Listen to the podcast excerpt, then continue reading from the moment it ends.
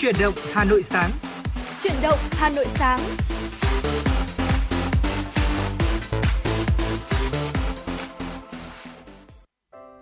Vâng ạ, kính chào quý vị thính giả. Như vậy là nhạc hiệu quen thuộc của Chuyển động Hà Nội đã vang lên.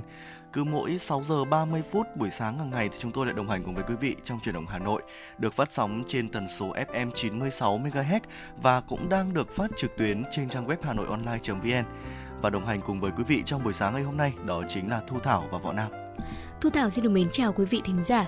Quý vị đang lắng nghe chuyển động Hà Nội sáng được phát sóng trên tần số FM 96 MHz của Đài Phát thanh Truyền hình Hà Nội và đồng thời cũng đang được phát trực tuyến trên website hanoionline.vn. Và quý vị đừng quên là mình có thể yêu cầu những giai điệu âm nhạc cũng như là gửi tặng những lời nhắn yêu thương tới những người thân yêu của mình, như là bạn bè, gia đình thông qua số hotline 024 3773 6688 và trang fanpage chính thức của truyền động Hà Nội, đó là FM 96 thời sự Hà Nội quý vị nhé. Ở Võ Nam và Thu Thảo chúng tôi vẫn sẽ luôn thường trực trong khung giờ phát sóng của chuyển động Hà Nội sáng cũng như là chuyển động Hà Nội trưa nay để đón nhận tất cả những ý kiến cũng như là những yêu cầu âm nhạc của quý vị thính giả. Dạ vâng ạ, thưa quý vị, sau một tuần trước chúng ta trải qua một hình thái thời tiết là thỉnh thoảng lại có mưa thì uh, ngày hôm nay và cũng như là tuần làm việc tiếp theo thì trời cũng khá là nắng. Uh, không biết là đối với Thu Thảo thì uh, Thu Thảo thích cái hình thái thời tiết như thế nào hơn ạ? Dạ vâng ạ, à, tôi nghĩ rằng là hình thái thời tiết nào thì mình cũng sẽ có những cái ưu điểm và nhược điểm riêng và ừ. đôi khi nó nó còn phụ thuộc vào tâm trạng của từng người nữa đúng không ạ? À, đối với tôi thì ờ, tôi thích là uh, trời quang mây, nắng nhẹ một chút. Uh, nói chung là không quá mưa rầm rề, mưa tầm tã, thế nhưng mà cũng không quá nắng gay, nắng gắt để mọi người quá là khổ sở khi di chuyển ở ngoài đường cũng như là thực hiện các hoạt động ngoài trời. Vậy còn anh Võ Nam thì sao ạ? Tôi thấy cái miêu tả thời tiết của thu thảo tôi đang nghĩ trong đầu là được như thế thì tốt quá đúng không ạ? Ờ, có thể nói rằng dù hình thái thời tiết như thế nào thì uh, tất cả mỗi chúng ta cũng đều uh, như thu thảo đã nói rồi tùy vào những cái tâm trạng và những cái uh, cảm xúc của chúng ta ừ. mà quyết định nên cái những cái hoạt động trong ngày của chúng ta có trở nên uh, vui vẻ có trở nên năng lượng hay không? Uh, đối với bản thân những người làm chuyển động hà nội thì luôn mang đến cho quý vị luôn muốn mang đến cho quý vị những gì tích cực nhất những gì năng lượng nhất. Uh, giúp cho quý vị chúng ta sẽ có một ngày làm việc với một uh, tâm trạng thật sự thoải mái. Uh, và đặc biệt là trong chương trình ngày hôm nay thì với những nội dung đã được chuẩn bị trước cùng với những thông tin được cập nhật một cách nhanh chóng và chính xác nhất hy vọng là sẽ giúp quý vị uh, cảm thấy thực sự hài lòng và thư giãn. Còn ngay bây giờ thì như như thường lệ, mở đầu mỗi chương trình chuyển động Hà Nội luôn là những ca khúc để chúng ta cùng nhau khởi động với nhau. Ở trong buổi sáng ngày hôm nay thì ca khúc khởi động của chúng ta đó chính là ờ, một sáng tác của ờ, Nguyên Đán ở chào buổi sáng qua sự thể hiện của MTV. Mời quý vị chúng ta sẽ cùng đón nghe.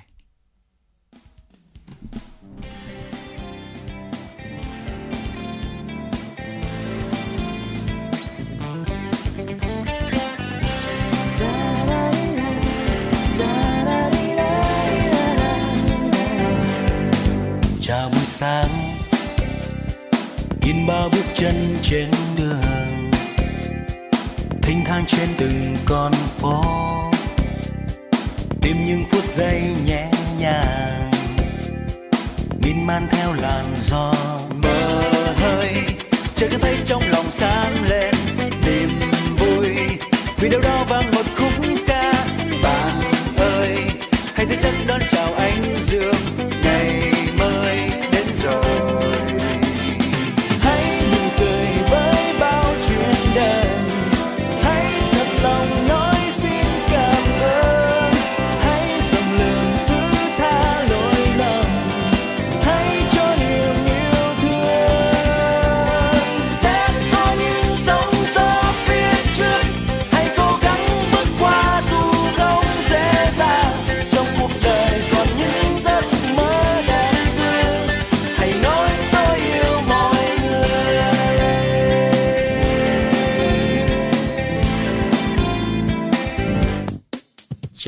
xa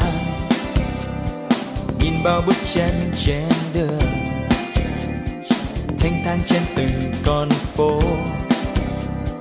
Tìm những phút giây nhẹ nhàng, miên man theo làn gió mơ hơi cho nhà thấy trong lòng sáng lên, niềm vui.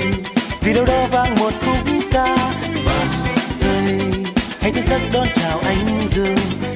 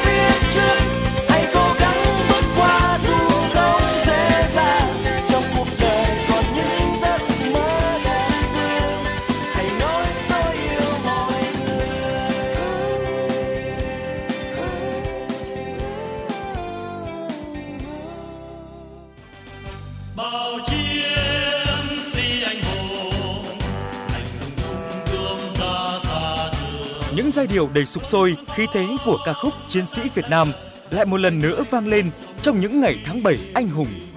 Chiến tranh đã đi qua gần nửa thế kỷ, nhưng mỗi khi tháng 7 về, tinh thần người lính, khát vọng hòa bình, niềm vui thống nhất dân tộc lại trào dâng mạnh mẽ.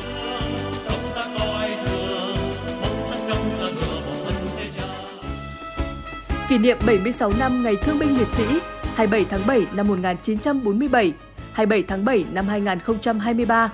Đài Phát thanh Truyền hình Hà Nội tổ chức đêm hòa nhạc với chủ đề Giai điệu người lính. Chương trình nghệ thuật đặc sắc để tưởng nhớ và tri ân những anh hùng liệt sĩ, những thương bệnh binh đã không tiếc máu xương và tuổi thanh xuân của mình lên đường theo tiếng gọi của Tổ quốc. Những ca khúc được tuyển chọn như Chiến sĩ Việt Nam, Cùng anh tiến quân trên đường dài, Cỏ non thành cổ, Người mẹ của tôi, Giai điệu Tổ quốc, Tiến về Hà Nội. Với sự tham gia của dàn nhạc giao hưởng Việt Nam cùng với nhạc trưởng Honna Tetsuji và các nghệ sĩ nổi tiếng như nghệ sĩ ưu tú Đăng Dương, ca sĩ Lan Anh, Phạm Thu Hà, Vũ Thắng Lợi. Chương trình sẽ mang đến cho khán thính giả một đêm nhạc hào hùng và xúc động. Hà Nội Concert, hòa nhạc mùa hè, giai điệu người lính. Truyền hình trực tiếp trên kênh H1, H2, phát thanh trực tiếp trên FM 96 MHz và trên các nền tảng số của Đài Phát thanh Truyền hình Hà Nội.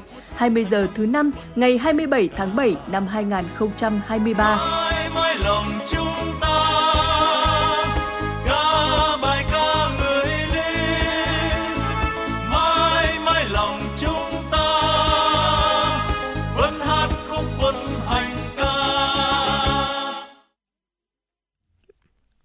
quý vị thính giả, quay trở lại với chuyển động Hà Nội sáng nay. Ngay bây giờ sẽ là những thông tin đầu tiên được cập nhật bởi biên tập viên Kim Anh. Xin mời quý vị cùng đón nghe. Thưa quý vị, cả nước có hơn 50.000 học sinh xếp loại chưa hoàn thành chương trình có thể bị lưu ban là thông tin được đưa ra trong báo cáo hội nghị tổng kết năm học của Bộ Giáo dục và Đào tạo. Theo chương trình mới, việc đánh giá học sinh lớp 1, lớp 2, lớp 3 dựa vào thông tư số 27 gồm 4 mức là hoàn thành xuất sắc, hoàn thành tốt, hoàn thành và chưa hoàn thành. Với học sinh lớp 4 và lớp 5 có 3 mức đánh giá là hoàn thành tốt, hoàn thành và chưa hoàn thành. Kết quả là cả nước có hơn 105.700 học sinh tiểu học bị đánh giá ở mức thấp nhất, chiếm gần 1,2% tổng số. Trong đó có gần 52.500 em là học sinh lớp 1. Con số này ở khối lớp 2, lớp 3, lớp 4 giao động từ 13.000 cho tới 18.000 em. Riêng lớp 5 thấp nhất với hơn 5.100 em. Dù không đưa ra con số các năm trước, báo cáo của Bộ cho rằng cách đánh giá mới phản ánh thực chất chất lượng giáo dục trên bình diện toàn quốc. Theo quy định, những học sinh này sẽ được giáo viên bồi dưỡng trong dịp hè và nếu đã được hướng dẫn, giúp đỡ mà vẫn chưa đủ điều kiện hoàn thành chương trình học thì giáo viên sẽ lập danh sách báo cáo hiệu trưởng để kiểm tra đánh giá và qua đó hiệu trưởng sẽ quyết định học sinh sẽ được lên lớp hay lưu ban. Hiệp hội các nhà sản xuất ô tô Việt Nam VAMA công bố trong tháng 6 doanh số bán hàng toàn thị trường của các đơn vị thành viên đạt 23.800 xe các loại, tăng 15% so với tháng trước.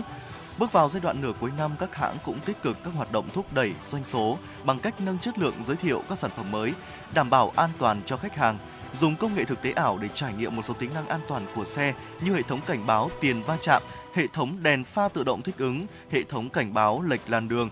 Đây là một trong những hoạt động trải nghiệm tại sự kiện của Toyota Việt Nam vừa diễn ra cuối tuần qua. Dựa trên số liệu công bố chính thức từ VAMA, Toyota là một trong những thương hiệu bán xe nhiều xe du lịch ở Việt Nam với 3 mẫu xe bán chạy.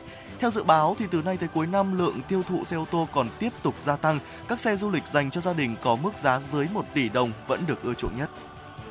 Thưa quý vị, thông tin tiếp theo xin được cập nhật tới quý vị thính giả trong truyền động Hà Nội sáng nay. Bộ Xây dựng cho biết hiện có 37 dự án nhà ở xã hội, nhà ở công nhân và cải tạo chung cư cũ tại các địa phương đủ điều kiện và có nhu cầu vay khoảng 18.000 tỷ đồng từ gói tín dụng 120.000 tỷ đồng. Gói tín dụng 120.000 tỷ nhằm hỗ trợ cho vay chủ đầu tư, người mua nhà của các dự án nhà ở xã hội, nhà ở công nhân với lãi suất thấp hơn 1,5 cho đến 2% lãi suất cho vay chung và dài hạn trên thị trường – vào đầu tháng 7, Ngân hàng Nhà nước cho biết một số ngân hàng sẽ bắt đầu cho vay gói ưu đãi này. Bộ Xây dựng cũng cho biết 5 năm qua đã có 41 dự án nhà ở xã hội, quy mô 19.516 căn được xây dựng và hiện có 294 dự án, quy mô gần 288.500 căn đang được các doanh nghiệp triển khai tại các địa phương. Bộ Xây dựng cho biết cơ chế về nhà ở xã hội, nhà ở công nhân chọn chủ đầu tư cũng như là chính sách cho nhóm đối tượng thu nhập thấp tới đây sẽ được hoàn thiện khi cơ quan này trình Quốc hội thông qua luật nhà ở năm 2014, đồng bộ với luật đất đai sửa đổi và luật đấu thầu sửa đổi. Vâng ạ, và đó là một vài những tin tức thời sự mà chúng tôi cập nhật và gửi tới quý vị ở ở những giây phút đầu của truyền động Hà Nội buổi sáng ngày hôm nay. Những tin tức vẫn sẽ được chúng tôi liên tục cập nhật ở những phần sau của chương trình.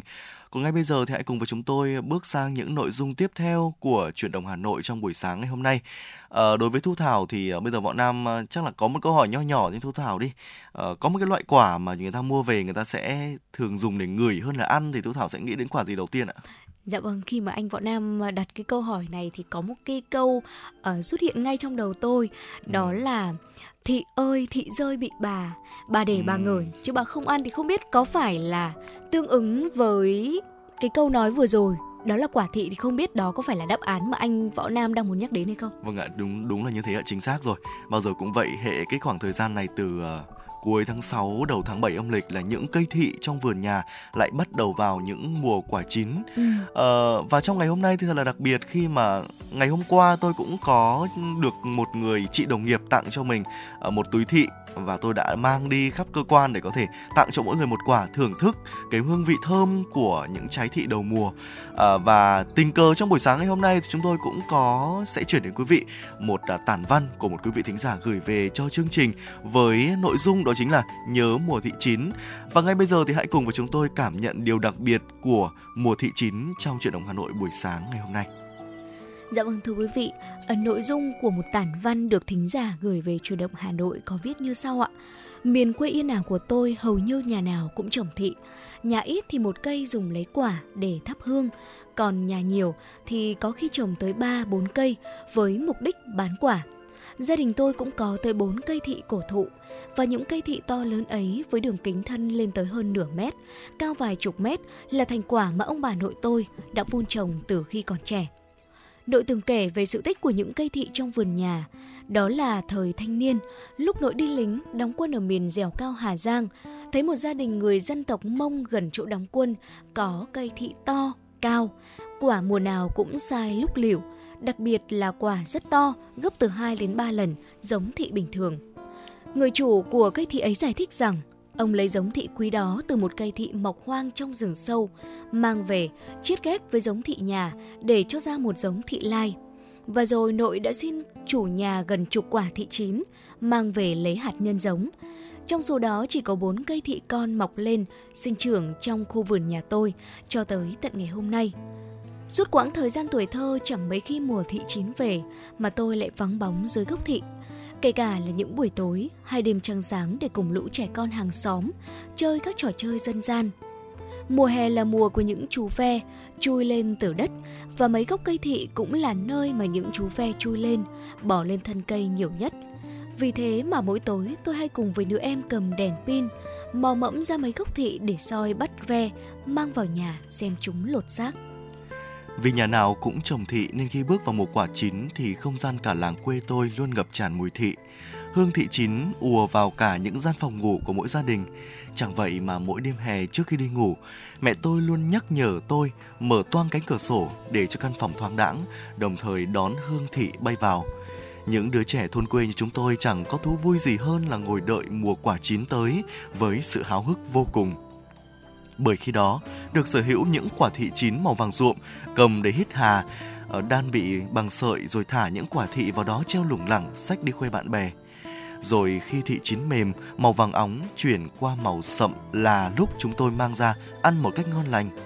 Người ta thì bảo là thị chỉ để chơi, để ngửi cho thơm. Ở thế nhưng bọn trẻ chúng tôi lại khoái nhất là được ăn những quả thị chín vì nó ngon ngọt, hấp dẫn không kém hồng xiêm, ổi, nhãn hay là vài những cái loài hoa quả khác.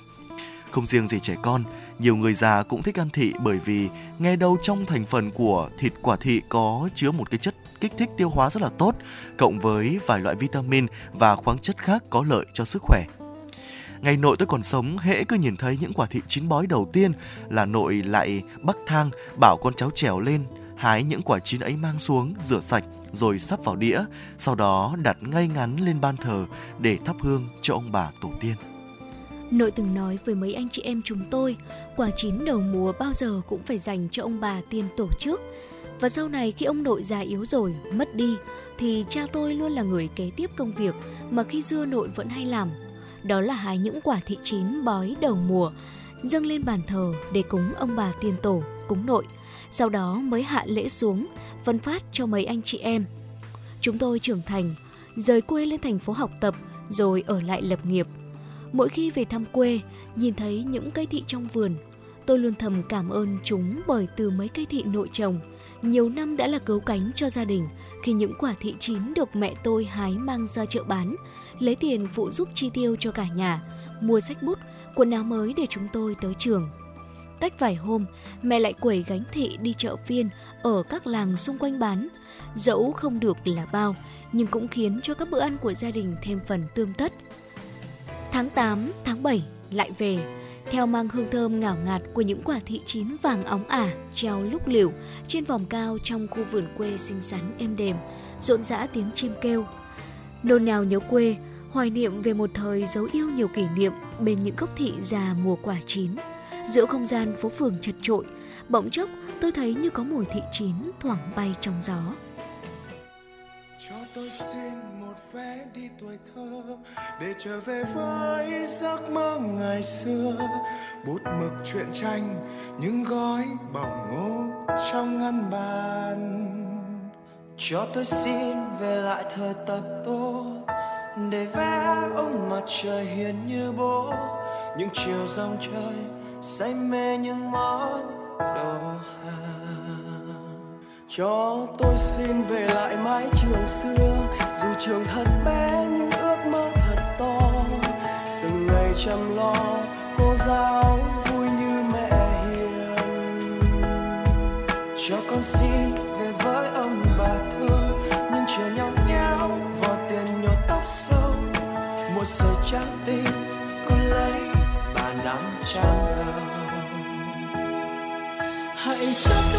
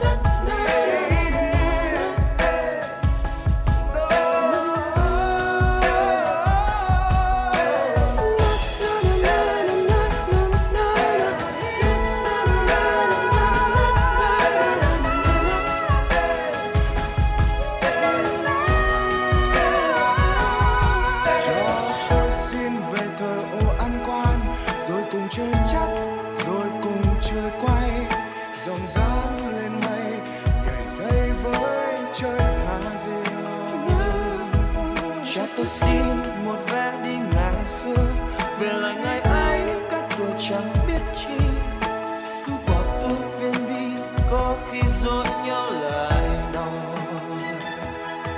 Cho tôi xin về với bạn bè tôi mặt trăng có mắt, mặt trời có dâu trẻ con ham chơi, đâu biết nghĩ suy lo âu gì. Cho tôi xin một vé về cùng ai, tuổi nào vừa lớn chẳng ai bày khiến cho ai kia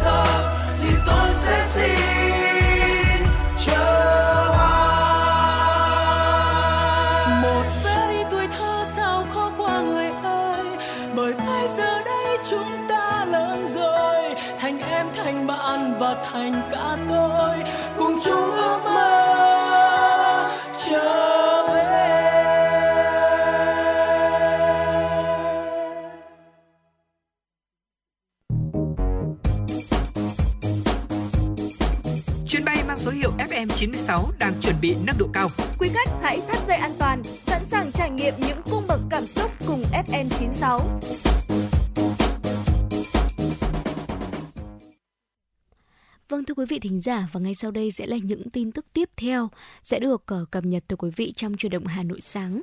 Nhân kỷ niệm 76 năm Ngày Thương binh Liệt sĩ, vào chiều ngày hôm qua, Phó Chủ tịch Ủy ban Mặt trận Tổ quốc Việt Nam, thành phố Nguyễn Thị Kim Dung đã đến thăm tặng quà người có công tại hai huyện Thường Tín và Gia Lâm.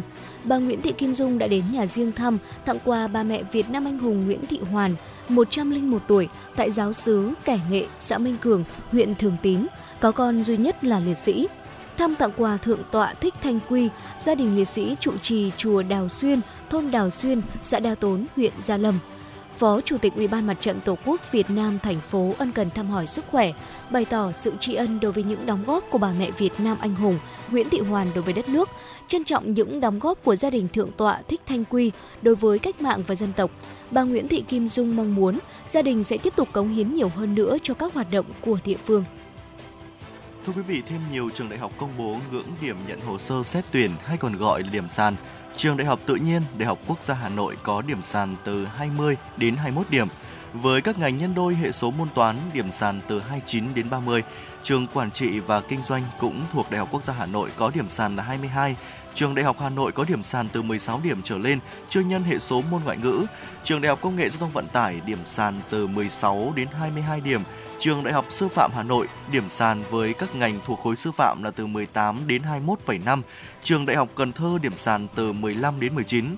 Các thí sinh tiếp tục được điều chỉnh nguyện vọng cho đến hết ngày 30 tháng 7. Thưa quý vị, theo thống kê của Bộ Giáo dục và Đào tạo, cả nước hiện đang thiếu hơn 118.000 giáo viên. So với năm học trước, cả nước thiếu thêm hơn 11.000 giáo viên. Giáo viên cấp mầm non và tiểu học thiếu nhiều nhất, lần lượt là 52.000 và hơn 33.000. Nguyên nhân của việc thiếu giáo viên là do số trẻ mầm non và học sinh các cấp tăng hơn so với năm học trước, tỷ lệ học hai buổi một ngày và số giáo viên nghỉ hưu đều tăng. Ngoài ra, do các địa phương chưa tuyển hết số chỉ tiêu biên chế được giao, bên cạnh đó việc dồn các điểm trường lẻ với điểm trường chính cũng dẫn đến tình trạng thừa cục bộ ở một số địa phương và một số môn học. Theo quyết định số 71 của Bộ Chính trị về tổng biên chế của hệ thống chính trị giai đoạn năm 2022-2026, các địa phương sẽ được bổ sung 65.980 biên chế giáo viên trong cả giai đoạn này. Vâng ạ, và đó là những tin tức thời sự đáng chú ý mà chúng tôi à, tiếp tục cập nhật và gửi đến quý vị. Uh, những tin tức vẫn sẽ được tiếp, chúng tôi tiếp tục cập nhật ở những phần sau của chương trình. Ngay bây giờ thì lại uh, quay trở lại với chúng tôi với những nội dung để chúng ta cùng nhau uh, trao đổi và trò chuyện cùng với nhau trong cà phê sáng với chủ đề đó chính là trí tuệ nhân tạo không thể thay thế con người ở nơi làm việc và những cái lý do. À, có thể nói là rằng là với sự phát triển nhanh chóng của trí tuệ nhân tạo AI, những cái nhà tuyển dụng đã nghĩ đến những quy trình tự động hóa để công việc một cách uh, hiệu quả hơn. Mặt khác thì những nhân viên lại lo lắng là việc uh, bị AI thay thế và mất việc làm. Dù vậy thì cái kịch bản này vẫn chưa thể xảy ra vì những cái lý do mà trí tuệ nhân tạo không thể thay thế con người ở nơi làm việc và chúng ta hãy cùng nhau thảo luận về chủ đề này quý vị nhé.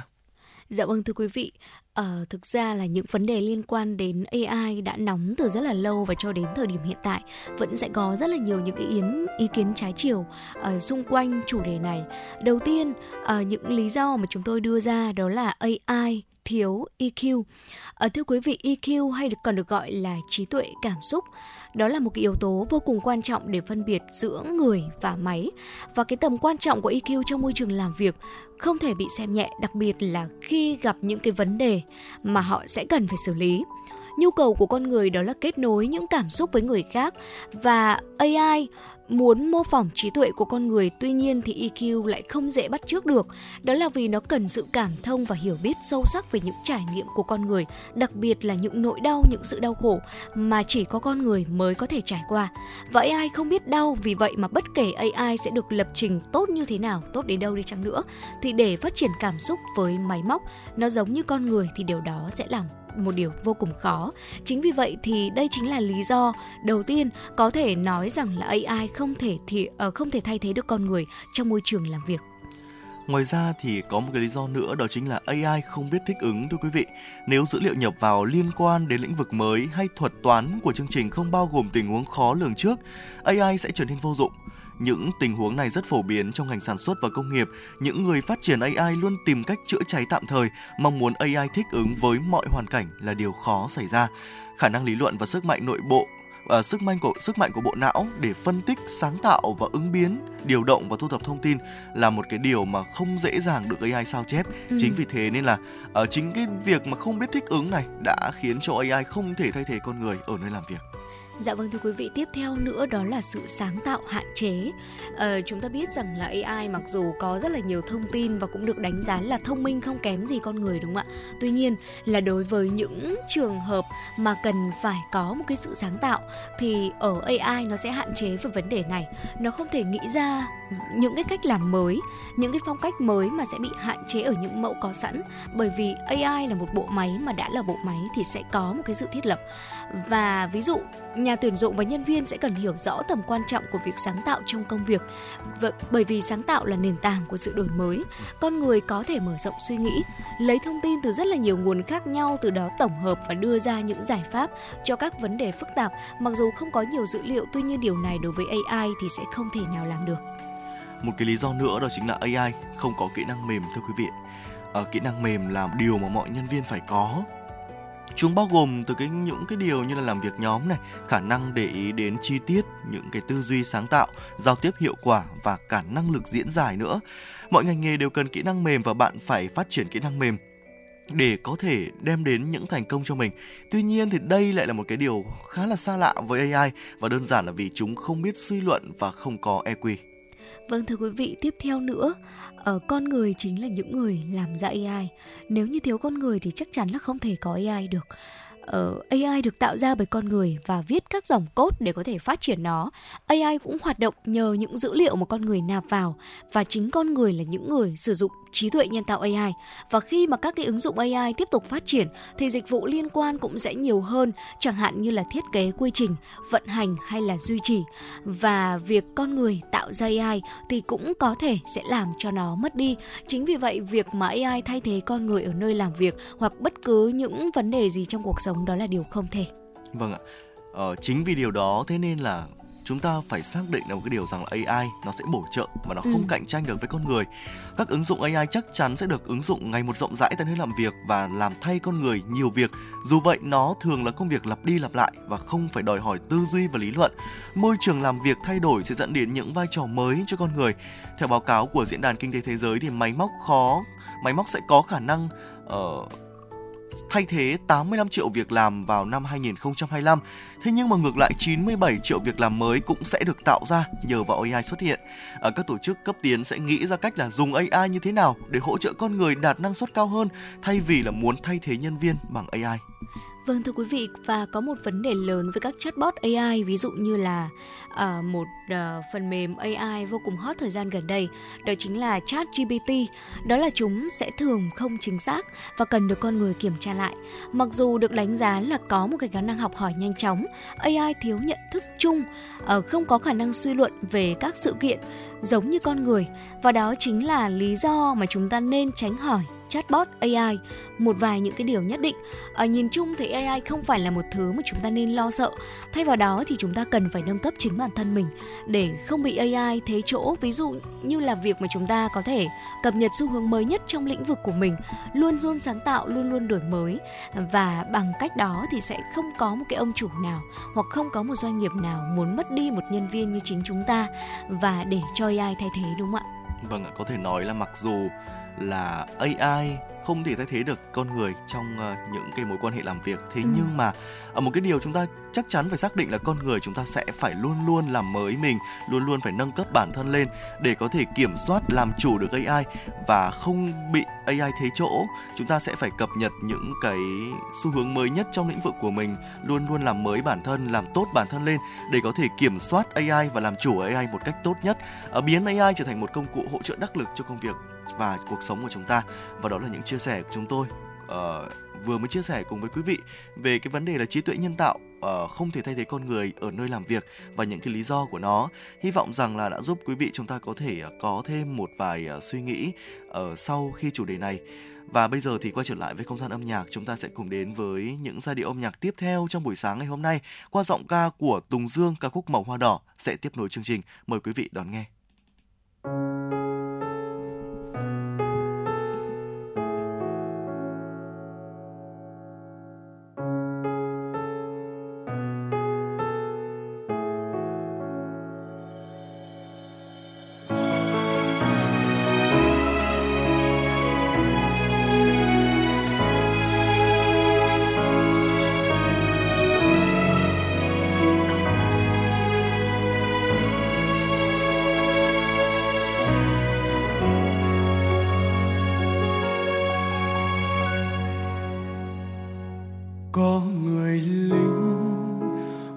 thu ấy ra đi từ mái tranh nghèo.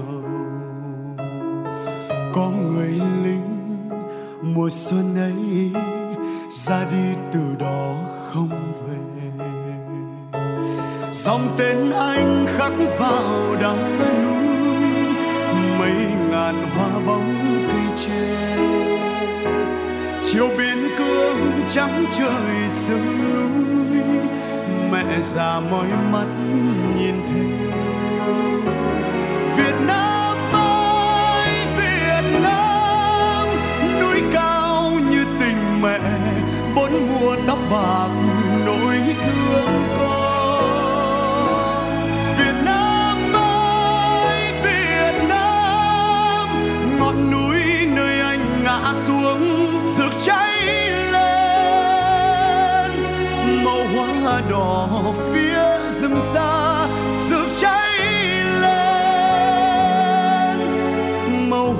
đỏ trước hoàng hôn.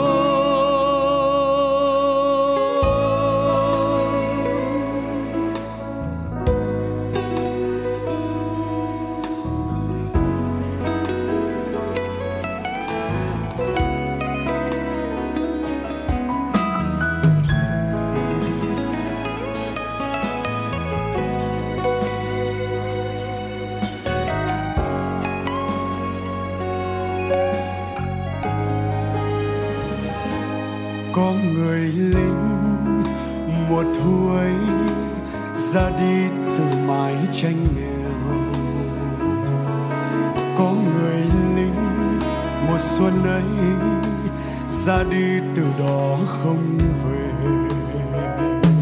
Song tên anh khắc vào đá núi, mấy ngàn hoa bóng cây tre.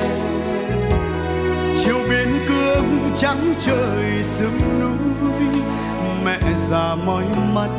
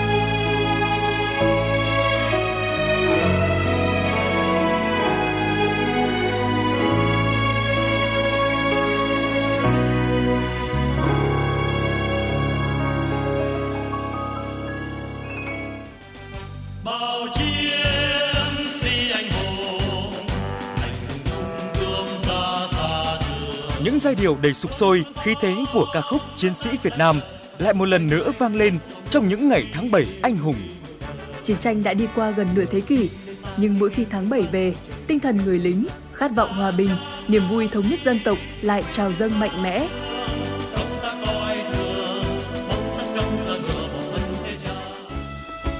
Kỷ niệm 76 năm Ngày Thương binh Liệt sĩ 27 tháng 7 năm 1947, 27 tháng 7 năm 2023. Đài Phát thanh Truyền hình Hà Nội tổ chức đêm hòa nhạc với chủ đề Giai điệu người lính. Chương trình nghệ thuật đặc sắc để tưởng nhớ và tri ân những anh hùng liệt sĩ, những thương bệnh binh đã không tiếc máu xương và tuổi thanh xuân của mình lên đường theo tiếng gọi của Tổ quốc. Những ca khúc được tuyển chọn như Chiến sĩ Việt Nam, Cùng anh tiến quân trên đường dài, Cỏ non thành cổ, Người mẹ của tôi, Giai điệu Tổ quốc, Tiến về Hà Nội. Với sự tham gia của dàn nhạc giao hưởng Việt Nam cùng với nhạc trưởng Honna Tatsuji và các nghệ sĩ nổi tiếng như nghệ sĩ ưu tú Đăng Dương, ca sĩ Lan Anh, Phạm Thu Hà, Vũ Thắng Lợi, chương trình sẽ mang đến cho khán thính giả một đêm nhạc hào hùng và xúc động. Hà Nội Concert, hòa nhạc mùa hè, giai điệu người lính. Truyền hình trực tiếp trên kênh H1, H2, phát thanh trực tiếp trên FM 96 MHz và trên các nền tảng số của Đài Phát thanh Truyền hình Hà Nội. 20 giờ thứ năm ngày 27 tháng 7 năm 2023. mãi mãi lòng chúng ta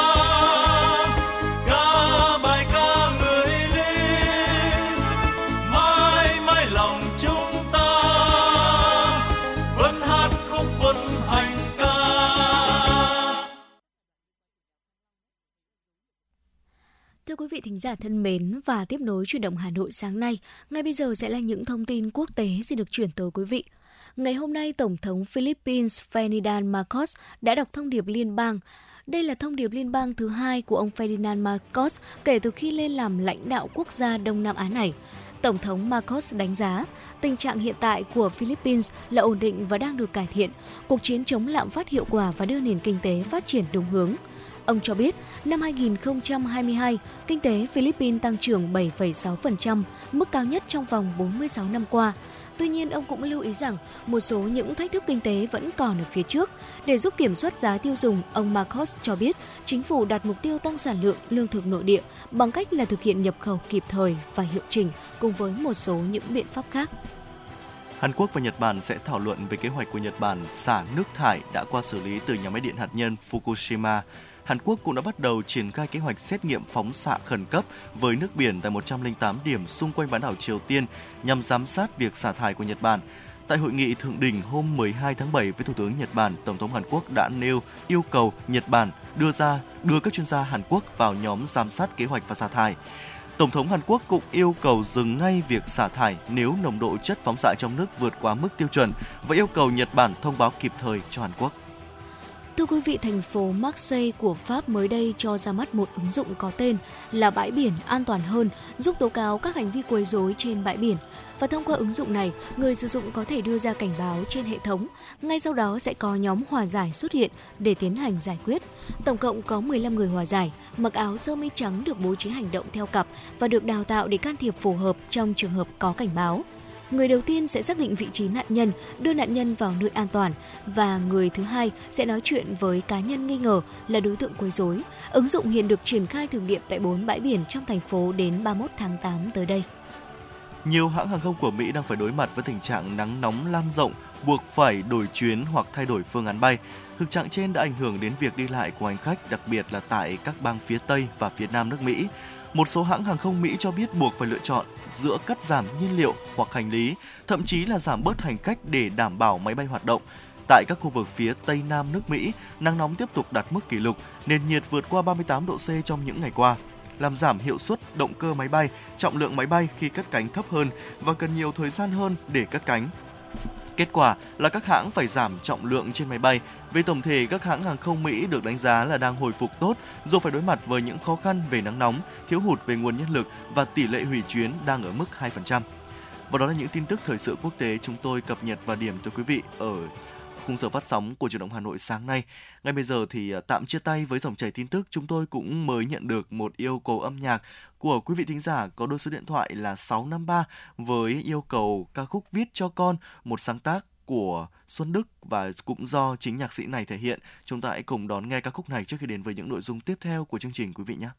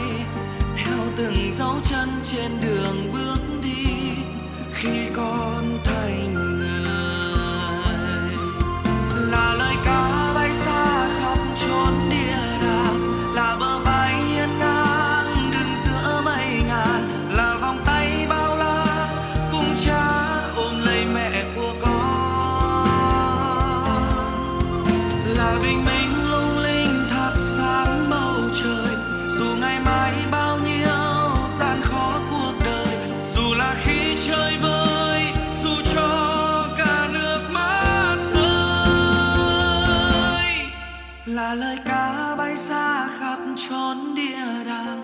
Là bờ vai yên ngang, đứng giữa mây ngàn. Là vòng tay bao la, cùng cha ôm lấy mẹ của con.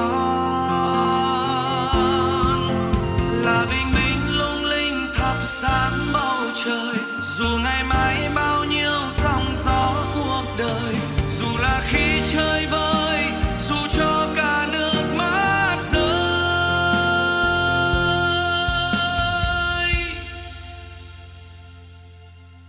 sẽ mỉm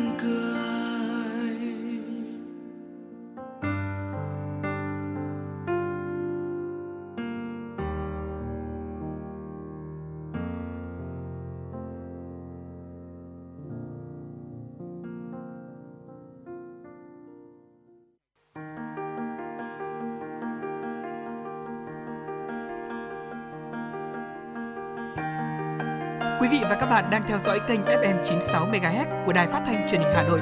Hãy giữ sóng và tương tác với chúng tôi theo số điện thoại 024 3773 6688. FM 96 đồng hành trên mọi nẻo đường. Quý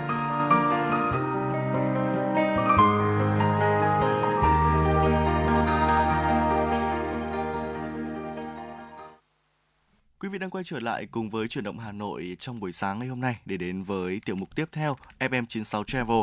Và trong FM96 Travel ngày hôm nay thì hãy cùng với chúng tôi đi đến một vùng đất mới, đó chính là Tuyên Quang để khám phá xem đặc sản ở đây có gì thú vị quý vị nhé. Dạ vâng thưa quý vị, à, Tuyên Quang không chỉ mang đến cho du khách những cảnh quan núi rừng hùng vĩ mà còn là những món ăn thơm ngon nức tiếng. Và đúng như vậy một người con Tuyên Quang đang ngồi trong phòng thu của Đài Phát thanh Truyền hình Hà Nội ở đây thưa quý vị có thể xác nhận với quý vị thính giả điều này. Ở đến Tuyên Quang thì quý vị ờ, không chỉ được ngắm nhìn những cảnh quan núi rừng vô cùng hùng vĩ mà bên cạnh đó sẽ có những món ăn đặc sản vô cùng thơm ngon nổi tiếng. Mà nếu như quý vị ờ, có ghé đến mảnh đất này thì nhất định quý vị phải thử hoặc là mua về làm quà quý vị nhé. Đầu tiên đó chính là cam sành Hàm Yên. Cam sành Hàm Yên là một trong những đặc sản Tuyên Quang có thể nói rằng nổi tiếng nhất. Cam sành được trồng tại vùng đất Hàm Yên, tỉnh Tuyên Quang và từ lâu thì cam sành nơi này đã mang đến một hương vị đặc trưng không thể lẫn đi đâu được, sở hữu vị ngọt thanh cực kỳ ngon khi mà thưởng thức. Có lẽ là do cam sành nơi đây ở đã hấp thụ tinh hoa từ đất trời cộng thêm với nguồn nước mát lạnh cho nên là sẽ mang đến một hương vị rất là khác biệt. Cam sành Hàm Yên cho trái to, hơi dẹt một chút, ở màu vàng ươm cho nên là cũng sẽ vô cùng bắt mắt và nếu như có dịp đến với Tuyên Quang thì quý vị nhớ là hãy thử ăn cam sành Hàm Yên một lần quý vị nha. Vâng ạ, thưởng thức cam sành hàm yên mà không ăn qua bánh gai chiêm hóa là một thiếu sót cũng rất lớn đấy ạ. Ừ. Là loại bánh gai vô cùng đặc trưng của dân tộc Tày tại vùng chiêm hóa, Tuyên Quang. Bánh gai sẽ thường được làm vào dịp rằm tháng 7 mỗi năm và dâng lên ông bà tổ tiên nhằm thể hiện lòng biết ơn hiếu thảo của con cháu đến với các bậc tiền nhân trong dòng họ. Với bánh gai chiêm hóa thì ta sẽ có một lớp ờ, nhân đậu xanh và dược cực kỳ thơm ngon. Bánh có mùi đường mía cùng với lá gai và lá chuối khô đặc trưng. Ăn vào sẽ có vị ngọt thanh nên là không bị lo ngấy hay là khé cổ. Bánh gai chiêm hóa chắc chắn là đặc sản Tuyên Quang nhất định quý vị phải thử một lần. Tiếp theo đến với Tuyên Quang thì quý vị cũng sẽ được thưởng thức rượu ngô Na Hang. Ở ờ, đây là một uh, loại rượu mà sẽ được tiếp đãi du khách đến với Tuyên Quang vô cùng nổi tiếng. Rượu ngô Na Hang sẽ được nấu từ ngô và ủ bằng men lá và men này sẽ được làm từ các loại lá hay là rễ cây rừng và tiếp tục được trưng cất theo phương pháp thủ công truyền thống. Rượu ngô sau khi mà nấu ra sẽ có màu trong suốt, mùi thơm nồng, vị cay khi mà uống thế nhưng lại không sợ say dù có uống nhiều đi chăng nữa. Rượu ngô thường không gây hại đến sức khỏe con người cho nên là du khách um, tuy là quý vị chúng ta có thể uống được, tuy nhiên là cũng hãy lưu ý về liều lượng quý vị nha ta cũng có thể mua rượu ngô na hang về làm quà để biếu cho gia đình, bạn bè hay là người thân của mình nhé Vâng ạ, bên cạnh uh, đó thì một cái đặc sản nữa mà quý vị cũng nên thưởng thức đó chính là nộm da trâu thôi quý vị. Ừ. Ở một cái món ăn rất là đặc biệt, nộm da trâu là một đặc sản tuyên quang có nguồn gốc từ người Tày ở Lâm Bình. Da trâu sau khi lột ra sẽ được làm sạch, đem ngâm nước và mang đi luộc từ một uh, tiếng rưỡi cho đến 2 tiếng. Da trâu luộc xong thì sẽ dùng dao thái mỏng ra và sau khi thái thì sẽ bỏ vào bát và bắt đầu nêm nếm những cái loại gia vị như là rau mùi, hạt mắc khén, lạc giang. Nộm da trâu khi ăn thì sẽ có vị ờ, ngọt ngọt vô cùng thích. Tất cả hương vị sẽ tạo nên sự ngây ngất khi thưởng thức. À, Thu Thảo đã thử món này chưa ạ? Dạ vâng ạ, bản thân Tu Thảo thì ờ, chưa được thử món nộm ừ. da trâu này. Thực ra là sau khi mà nghe một vài những cái chia sẻ của anh Võ Nam vừa chia sẻ đến quý vị thì um, thực ra là nộm da trâu nó cũng sẽ giống như những cái món nộm khác thôi đúng không ạ? Ừ. Tuy nhiên là sẽ khác ở cái khâu tẩm ướp gia vị. Ví dụ như là thêm rau mùi này, hạt mắc khén, một số những cái loại gia vị tẩm ướp mà chỉ có ở vùng cao mới có thôi. Ừ. Cho nên Tu Thảo nghĩ rằng là đây cũng sẽ là một cái món ăn vô cùng thú vị mà quý vị uh, nên thử và và chắc chắn là trong lần tới này về quê thì tôi cũng sẽ thử món này xem sao. Và nếu như có một cái cảm cảm nhận hay là một cái trải nghiệm gì đặc biệt thì xin hứa với quý vị là sẽ quay trở lại chia sẻ với quý vị thính giả nhé. Và món ăn tiếp theo mà chúng tôi muốn chia sẻ với quý vị đó chính là chè khao mút. À, một loại đặc sản tuyên quang vô cùng nổi tiếng. Các công đoạn hái chè đều được các đồng bào dân tộc thực hiện thủ công toàn bộ. Và sau khi mà thu hoạch thì chè khao mút sẽ trải qua quá trình chế biến có thể nói rằng vô cùng vất vả để cho ra một thành phẩm chất lượng. Khi mà thưởng thức chè khâu mút thì du khách sẽ cảm nhận được hương vị vô cùng tuyệt vời, đậm đà với hương thơm nồng ấm ở một chút chan chát ở đầu lưỡi. Tuy nhiên là khi xuống đến cổ họng thì lại ngọt dần và đã đến Tuyên Quang rồi thì quý vị đừng uh, nhớ là mình đừng bỏ qua món đặc sản này mà hãy thử một lần quý vị nha. Vâng ạ, một món ăn tiếp theo nữa trong danh sách uh, của chúng tôi giới thiệu đến quý vị đó chính là hoa kè hấp thịt. Ừ. Không biết cái hoa kè tôi tôi lần đầu tiên tôi nghe thấy cái loại hoa này, không biết là nó cái loại hoa như thế nào tôi Thảo nhỉ? Dạ vâng ạ, hoa kè hấp thịt tôi cũng xác nhận với anh Võ Nam cũng như là quý vị thính giả. Đây cũng là một món ăn rất là ngon. Ừ. Tuy nhiên thì sẽ hơi đắng đắng một chút. À. Tuy nhiên là với đối với những người mà uh, không ăn được đắng thì tôi nghĩ đây vẫn sẽ là một cái món ăn dễ ăn tại vì khi mà được trộn lẫn hòa hòa với thịt hấp bên trong rồi thì nó sẽ cho ra một cái vị ngọt rất là đặc trưng uh, nếu như mà uh, quý vị hay là anh võ nam muốn hiểu rõ hơn về ờ, hoa kè thì mình có thể lên uh, google. Mình search cụm từ đó là hoa kè. Và ở đây sẽ cho ra một loạt những cái hình ảnh uh, về loài hoa này mà có lẽ là nếu như thông qua sóng phát thanh thì sẽ rất khó để miêu tả cho quý vị uh, hiểu rõ hơn về loại hoa này. Cho nên là quý vị thính giả có thể search thêm ở trên Google quý vị nhé uh, bên cạnh đó thì chia sẻ thêm về món ăn hoa kè hấp thịt này. Thì hoa kè sẽ có hình dáng giống như một chiếc chuông nhỏ à.